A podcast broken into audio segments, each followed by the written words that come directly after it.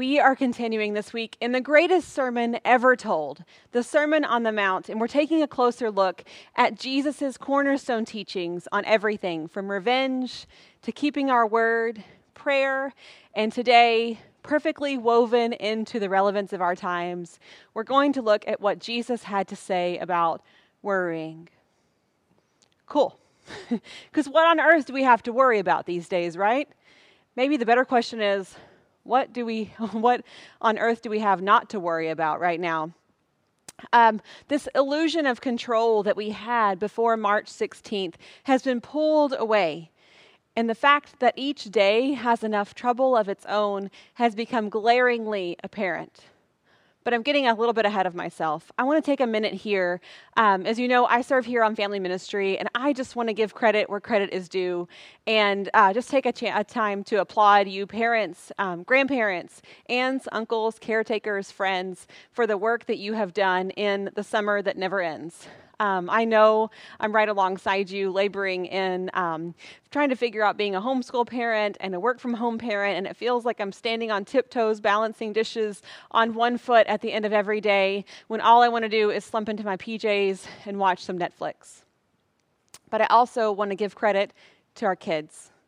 They have been an incredible picture of adaptation and flexibility when their little worlds have been just flipped upside down for us, a lot of these things have been major distractions and major discomforts, but for them, they don't have all of these things to glean from and these past histories to know that ultimately we're going to be okay. We're going to make it through this. To them, this seems like their whole world has changed, and they've done it pretty well. To wake up one morning and hear, I'm not going back to school and I can't see my friends and family. Okay, I can deal with that. And then a few days later, we told them, hey, we actually, you know, can't go inside of a restaurant and we can't go play at that playground right now. To what are we doing to celebrate my birthday party and why do I have to wear this hot mask in Costco? They've probably done it better than us adults, if I'm honest. And that's for one reason they are looking up. They're looking up to us their caretakers, their trusted loved ones, and they're counting all of our treatment of them their entire lives, knowing that we are working for their good, always, even in their flaws. They're not looking around to everyone around them, trying to figure out what decisions everybody else is making and how they should respond. And friends, I think that's exactly where Jesus wants us to be. He wants us to be looking up to Him counting his character, his promises in Scripture, and every single time where he has told us we're going to be okay. It's oftentimes through the hardest challenges that God works the greatest good.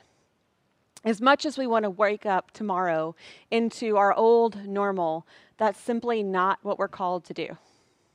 I can say that with confidence because it's not reality. It's not a hard call to discern.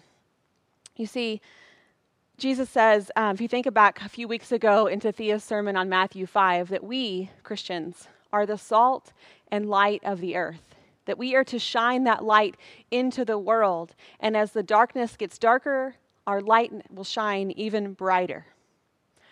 So, what do we do with all the burden and worry, and how do we shine light through that? That's exactly what we're going to talk about today.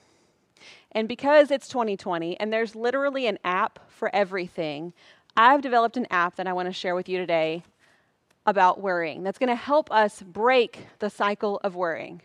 But first, we're going to pray and then we'll open up God's Word. Will you pray with me? Sovereign God and creator of this entire universe that is spinning. Lord, we know that you are the same God yesterday and today and forever calm our hearts this morning and help us to hear from your word, God, in such a relevant truth that there is a solution to our worry, God. I thank you for the freedom to open up your word here with my brothers and sisters in Christ. I thank you for the honor it is to share what you've taught me this time, Lord, and I pray that as I share that I would completely decrease, Lord, and that you would increase. Lord, be my mouthpiece. In Jesus' name we pray. Amen. So grab your Bible this morning. Uh, we're going to be all over it. truth is, I grew up Baptist, so I love a good Bible drill. But uh, if it's closer, grab your phone. I know it's faster. It's totally cool. We're going to be in Matthew chapter 6, starting with verse 25 all the way through verse 34. Most Bibles even have a really handy subtitle called Do Not Worry. All right, verse 25 says, Therefore I tell you, do not worry about your life, what you will eat or drink or about your body, what you will wear? Is life not more than food, and the body not more than clothes? Look at the birds of the air. They do not sow or reap or store away in barns, and yet your heavenly Father feeds them. Are you not much more valuable than they? Can any one of you, by worrying, add a single hour to your life? And why do you worry about clothes? See how the flowers of the field grow? They do not labor or spin. Yet I tell you that not even Solomon in all of his splendor was dressed like one of these. If that's how God clothes the grass of the field, which is here today and tomorrow is thrown into the fire, will he not much more clothe you, you of little faith? So do not worry, saying, What shall we eat, or what shall we drink, or what shall we wear? for the pagans, and we'll talk about that word a little bit more here in just a minute. The pagans run after these things, and your heavenly Father knows that you need them. But seek first his kingdom and his righteousness, and all of these things will be given to you as well. Verse 34 Therefore, do not worry about tomorrow, for tomorrow will worry about itself. Each day has enough trouble of its own. See, Jesus said it there first.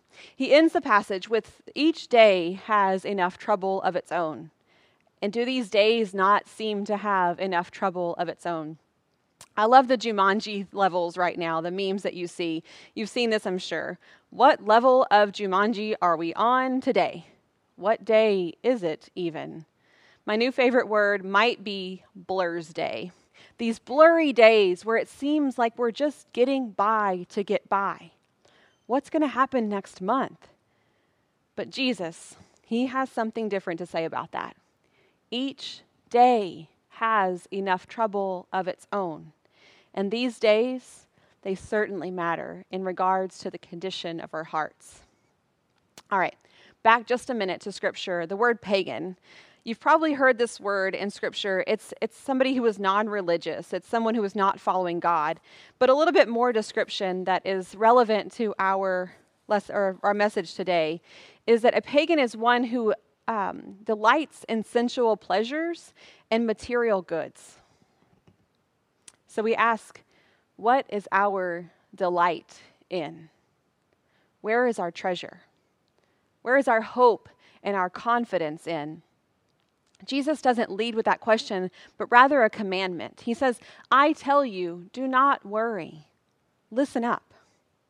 It's not um, the best thing that you can say to somebody when they're worried, right? Um, don't you hate it when you're worried and someone says, Hey, don't worry? That's really not what you're supposed to say. But Jesus says, I tell you, do not. Now, this is not a slam your hand on the table and I tell you, do not kind of commandment. This is Jesus inviting us to a better way. It's also not Timon and Pumbaa singing Hakuna, Hakuna Matata that there's no worries for the rest of our days. If you have that song stuck in the head for in your head for the rest of the day, I'm sorry.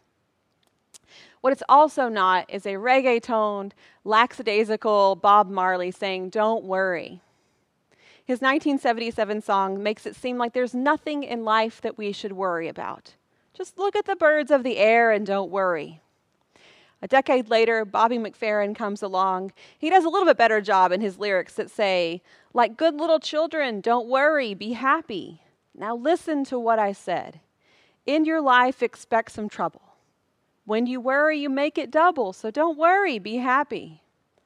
This is actually much closer to the teachings of Jesus, which does tell us to be like little children in Matthew 18:3 and to expect trouble in life, which is John 16 33.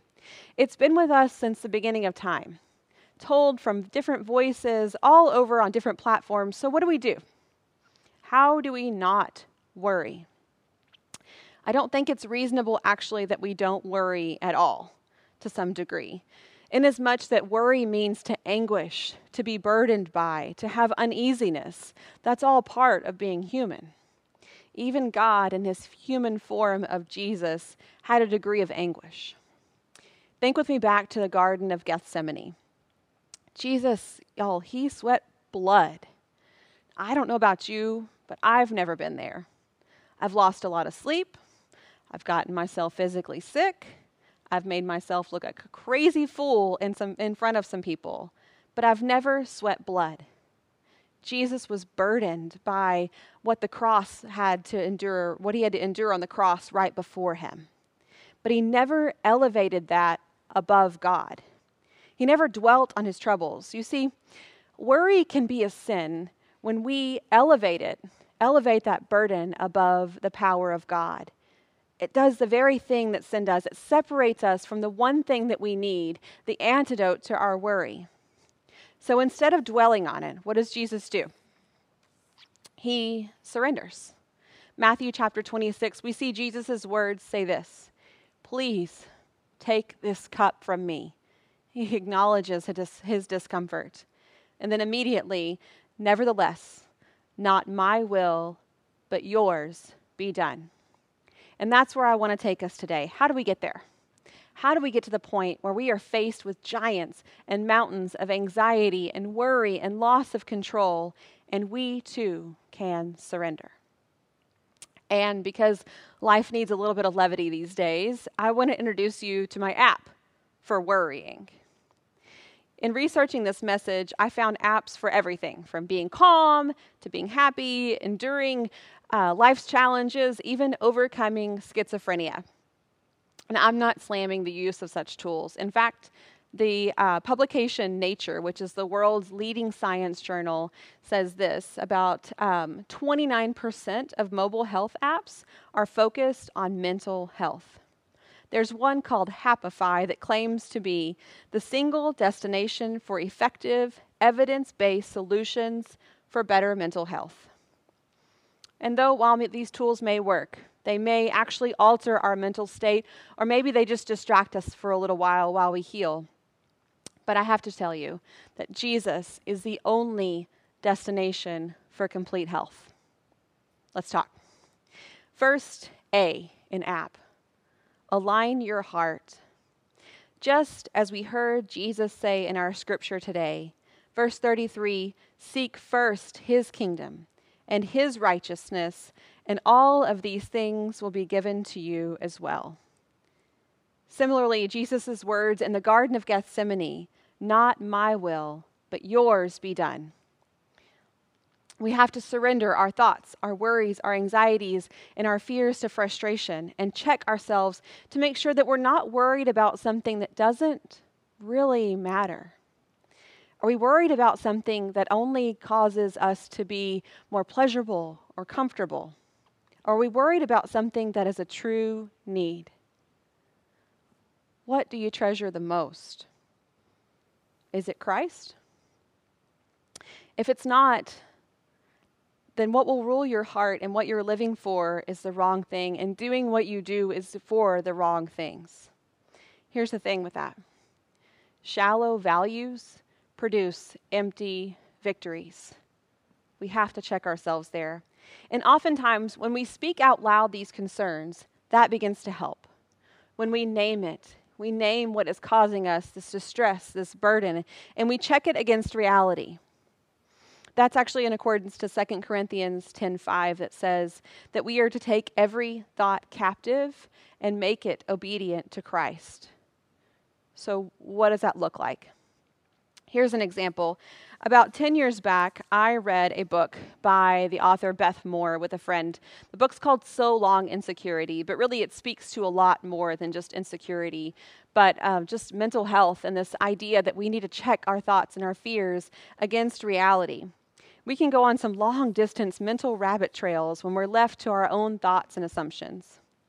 And Beth tells this story about a fear that You know, it doesn't seem like it's that big of a deal, but that's how these things start. It's this little seed that's planted in us that begins to get watered. And if we're not able to check it, it ultimately takes way more mental bandwidth than we need to give to it. And so she tells this story about even though she and her husband Keith have been married for decades at this point, they have their own godly children, and I can't remember at the point yet or not, but now they do have their own children. So they're raising grand or helping raise grandchildren. And she has a fear that her husband is going to leave her for a younger, more attractive woman. So this fear um, finally, just I said, like I said, takes way more of her than she's willing to give it. So she cries out to God. First, she checks it against reality and knows that her marriage staying intact is in obedience to God. So this is not a desire formed in her own nature. She cries out and says, God, all right, I'm afraid that Keith is going to leave me for a younger woman. She names it and goes on to dialogue with God all that she is burdened about. And God, in his truest form, he hears her and he answers her. He says, All right, Beth, I hear you. What happens if Keith leaves you? Write it down. All of it. So she begins to write down all of these things on paper. and She feverishly writes. Tears start to flow, and she cries out to God and she says, This, all of this is going to happen. And gently he responds and says, Okay, I see that. And what happens if all of that happens too? So she begins to write again. And she cries out to God and she says, This, all of this is going to happen. The work continues until she finally gets everything out on paper. By this time, she's sobbing uncontrollably. She's drenched in tears. And if you know Beth Moore, you know it's probably safe to assume that mascara is on everything. She's exhausted and heart torn. And she cries out to God and hears him say, Okay, Beth, now, what happens? If all of that comes true, she pauses and thinks, I guess, God, I, I just still have you. And when she says it, she realizes where she's gotten herself and that the point of having just God is enough. And since when is that never enough? You see, friends, what happens is even if our darkest fears become reality, we still have God. We still have the relationship with Him and every single promise that He has ever made in Scripture. I'll be real honest here. I am not big on asking someone to do something that I'm not willing to do myself. So, a couple, about a month and a half ago, I was talking to a friend, and she was sharing with me some of her fears around COVID. And when I introduced this idea to her and encouraged her to go through this exercise, that night I realized that I probably haven't done that myself. And so I sat down and I started to do the work. At this point in my life, I have young kids, and so um, my darkest fear realized is to lose my child or a child or probably a little bit more detailed, is making a decision that causes someone else to lose their child. And so, just like Beth, I put it all on paper. Um, it wasn't easy. There was mascara in a lot of places. And I can honestly say, though, that at the end of the night, my fear was broken. I would never hope to make that fear a reality, but I can say from my heart of hearts, at the end of the day, I know I still have my God, and that is completely enough. Romans 8 8, I'm sorry, Romans 8 38 through 39 assures me that neither death nor life, neither angels nor demons, neither the present nor the future, nor any powers, neither height nor depth, nor anything else in all creation will be able to separate us from the love of God that is in Christ Jesus our Lord. So that was not fun. And let's move a little bit forward on to our first P of our app, and that is praise. Turn with me just a few books over to Acts chapter 16, verses 16 through 40. There's a story in scripture here of some folks that I can imagine were probably pretty worried too. For the sake of time, I'm going to give you my Cliff's Notes. So, Paul and Silas are in jail.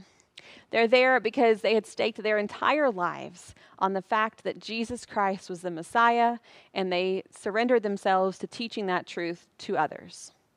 There were some really stiff religious zealots back then that hated when people did that, and so they beat them up and put them in jail. But God really likes it when we do that, so he intervened in a super awesome God way. When Paul and Silas were entered into jail, they continued to teach people about God. They made that their life's mission. The scripture even tells us that they sang hymns and they praised God. So, God intervenes with this massive earthquake that shakes the entire prison. And every single one of the prisoners, even the really guilty ones, their chains fall off completely.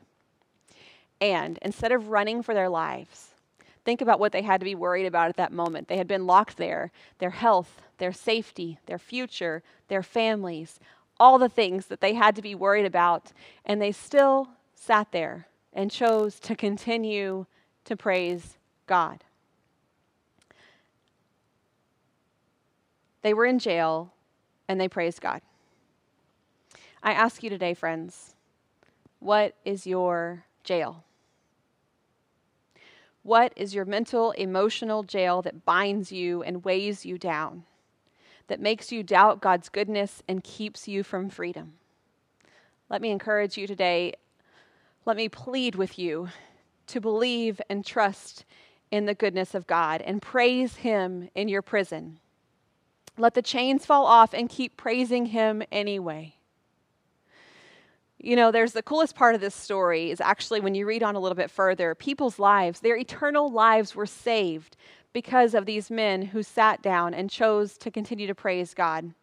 Glance back with me in Acts chapter 16, verse 29. Uh, 29 through 34 there tells us about this jailer whose whole responsibility was these prisoners. So when he felt the earthquake, he ran down to go check on his prisoners. Now, if these guys had escaped, if they had made it free, it wouldn't just be that he lost his job, he would have lost his life. That would have been the punishment for him not fulfilling his duties, even in a natural disaster. So he runs down and he finds all of these men, chains free, singing and praising God. So naturally, he inquires, What on earth just happened here? Why are you guys still here? And they made it clear that they were there because they wanted what Paul and Silas had to offer. They wanted the light that had broken through the darkness and the despair of their lives and provided hope. So the jailer comes to faith in Christ too, but not just him. Verse 34 says this The jailer then brought them into his house and set a meal before them. He was filled with joy because he had come to believe in God.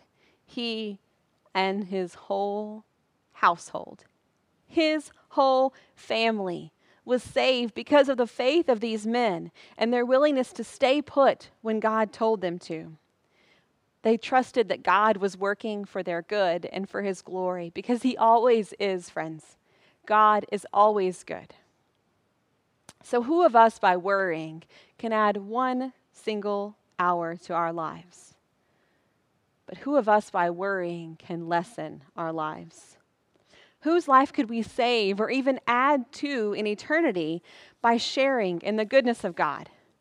By serving Him with our whole hearts and minds and strengths, and by praising Him even when we are bound in chains there are a few exact words of Jesus in all four of the Gospels. You see, Matthew, Mark, Luke, and John all knew Jesus differently, and they all wrote to different audiences with different agendas, just like you and I all know Jesus a little bit differently. And one of these teachings that all four men recorded says this If you want to follow me, take up your cross daily and follow me. Daily. And sometimes that means multiple times today, we have to choose to take up our cross and follow him, to trust him, to choose to know him more, to serve him in our discomfort and serve him in our joy, that we may praise him and bear witness to those around us. That's the eternal promise that we have. That is the hope that will shine through the darkness in this world, and that is what will save lives forever. All right, on to the last P of our worried app, and that is prayer. Here is a real life picture of me when I, just like the scripture alludes to today, I spin out of control and worry. Jesus says, The flowers who are here today and they are thrown into the fire tomorrow, they don't spin and toil. So why do we? He circles back from his original commandment not to worry, and he asks us, Why do you worry? I want to take this chance to invite you into a different circle, a prayer circle. Instead of worrying around in circles like that last graphic alluded to, where we think we have it all together and then we figure out something and we reason through all the different circumstances that could happen there and we go through that what if model that Beth Moore did. And we come to the other end and then we think, no, that can't possibly be right. What if something else happens? And it takes us around. Instead of spinning out of control, we could be in a prayer circle praying around that over and over, exerting that same energy, petitioning the throne of God. You're probably familiar with the story of Jericho. So the Israelites um, circled around the city for six days. Now, a little bit of context here. They had been wandering in the desert for 40 years. They had been told that the generation um, before them was not going to enter into the promised land. Joshua is now the leader of them, and they had finally come to the first glimpse of hope that these folks have after wandering for so long. The first battle of what they know is probably going to be many in uh, approaching the promised land. Living in Jericho, uh, the people there, the Canaanites, had heard about God and they had heard about the Israelites. They knew the story of Egypt and uh, the Exodus, and they knew that this God was a power to be reckoned with. So when they saw their enemies approaching, when they saw the Israelites, surely they thought that something crazy might happen. But imagine what they thought after the first day when the Israelites just circled around the city and then went back to their tents. Did they get a did they get scared? Are they going to come back? Like what on earth is happening? And that happened for 6 days. And think about the Israelites. Like they probably felt really silly. Like, seriously, God, this is our battle plan? You want us just to walk around the city quietly and go home for six days? I'm going to be real with you. They probably felt really silly, just in the same way that we can feel silly when someone tells us the solution to our worry is to pray. When we are faced with the burden and weight of the world on our shoulders, Someone tells us that they want us to pray. All right. But it works. And the more we do it, the less silly it feels. So settle into it. The more we do it, in fact, the more effective it becomes. James 5:16 says this: "The prayer of a righteous person is powerful and effective." And good news, we are all righteous in Christ. So your prayer, my prayer, is powerful and effective. Rather than worry around in circles, pray around in circles, even if it feels weird. And I can assure you that the walls of your Jericho will fall down. So, what prayers are you willing to pray circles around today? What worries could you circle in prayer? Matthew chapter 7, verses 7 and 12 say this Ask, and it will be given to you. Seek, and you will find. Knock, and the door will be opened to you. For everyone who asks receives, the one who seeks finds, and the one who knocks, the door will be opened. Which of you, if your son asks for bread, will give him a stone? Or if he asks for fish, will give him a snake? If you then, though you are evil, know how to give good gifts to your children, how much more will your Father in heaven give good gifts to those who ask him? Hold on a second. Did Jesus just call us evil? he did, but not in, in a, a villainous evil per se. It's just that we have this sin nature that God doesn't have, that God's motives for us are always perfect. And if we know how to give good gifts to our children, how much more are those perfect motives of God? Our Father in heaven wants you to ask today. He wants you to ask, to cry out, to scream out in frustration. He won't be offended by your reality. He already knows. Let's pray. God, you are a good, good Father. Thank you, Lord, for all these examples in your word that give us stories of those who have gone before us that had lots to worry about. They had children they loved, they had health concerns, they had they were facing fears that they didn't know how they were going to endure God. And your faithfulness has proven itself over and over again.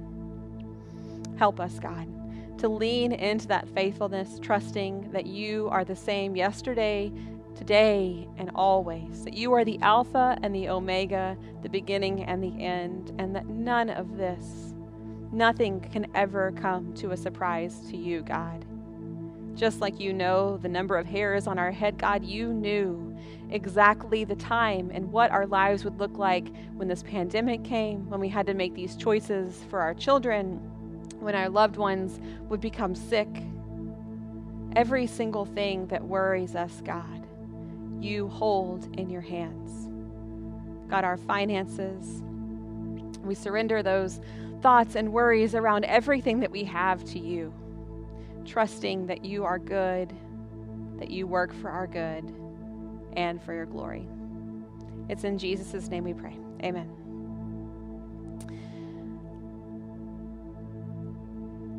I am praying with you, and I would be honored to pray for you. In fact, there's an entire team of people who would be honored to pray with you. You can simply text the word pray to our prayer line, and there is someone who is eager and willing, ready to connect with you and to petition the throne of God alongside you. And if you're hearing this today for the first time, uh, or maybe just you're hearing this in a new way today, and you want to make the next steps towards following Christ, uh, I want to invite you to pray this simple prayer with me, and following that, to text the word follow to the number on the screen. One of our pastors or church leaders will connect with you. We want to celebrate with you, and we want to be there as you continue into this eternal relationship with Jesus Christ. You can pray with me now. God, I thank you for your son Jesus, who took the punishment for my sin through death on the cross. I want to live in the eternal hope of his resurrection and with you. I take Jesus today as my Lord and Savior. Amen. Friends, I hope that you go well. I hope this lightens your burden and you continue to. I am praying with you. Uh, cannot wait to see your faces again. I hope you enjoy this week. Stay safe and be well.